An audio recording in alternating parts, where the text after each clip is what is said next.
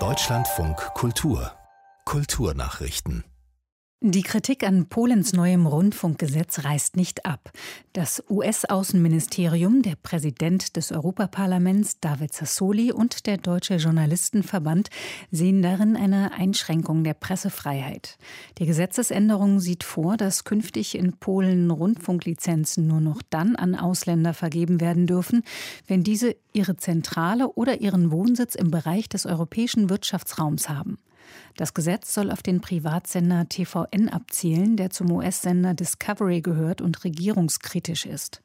Am Konflikt um diese Novelle war zuvor das nationalkonservative Regierungsbündnis in Polen gescheitert. Die PiS-Partei hat ihre absolute Mehrheit im Parlament verloren und muss künftig versuchen, eine Minderheitsregierung zu führen. Der Präsident des Deutschen Bühnenvereins Brosta hat davor gewarnt, nur noch Geimpfte und Genesene, Geimpften und Genesenen einen Theaterbesuch zu erlauben. Die derzeit diskutierte 2G-Regelung für öffentliche Veranstaltungen in Innenräumen würde Menschen strukturell davon ausschließen, Kultur in Anspruch zu nehmen, sagte Brosta im Deutschlandfunk Kultur.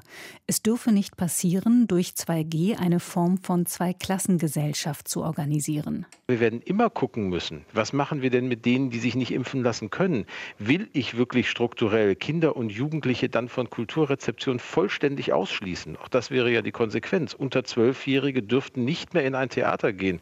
Ich glaube, das können wir nicht wollen. Wir werden immer auch andere Zugangsmöglichkeiten dort schaffen müssen. Aber wenn wir mit gezielten Anreizen es soweit erleichtern, mit einer Impfung an Kultur teilzunehmen, dass mehr Leute sagen, das finde ich jetzt plausibel, dann mich auch zu impfen, weil ich das ja möchte und weil ich es einfach haben möchte, dann ist das durchaus ein plausibler Beifall Umfang einer solchen Entscheidung.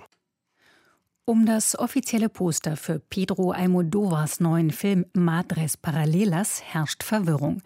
Der Online-Dienst Instagram hatte es von seiner Plattform entfernt, weil darauf die Brustwarze einer Frau mit einem Tropfen Milch zu sehen ist. Dies verstößt gegen die Nacktheitsregeln des Anbieters. Nach Zensurvorwürfen machte Instagram einen Rückzieher und bat um Entschuldigung. Sein Betreiber Facebook erklärte, dass es Ausnahmen von den Regeln gebe, etwa in einem eindeutig künstlerischen Zusammenhang.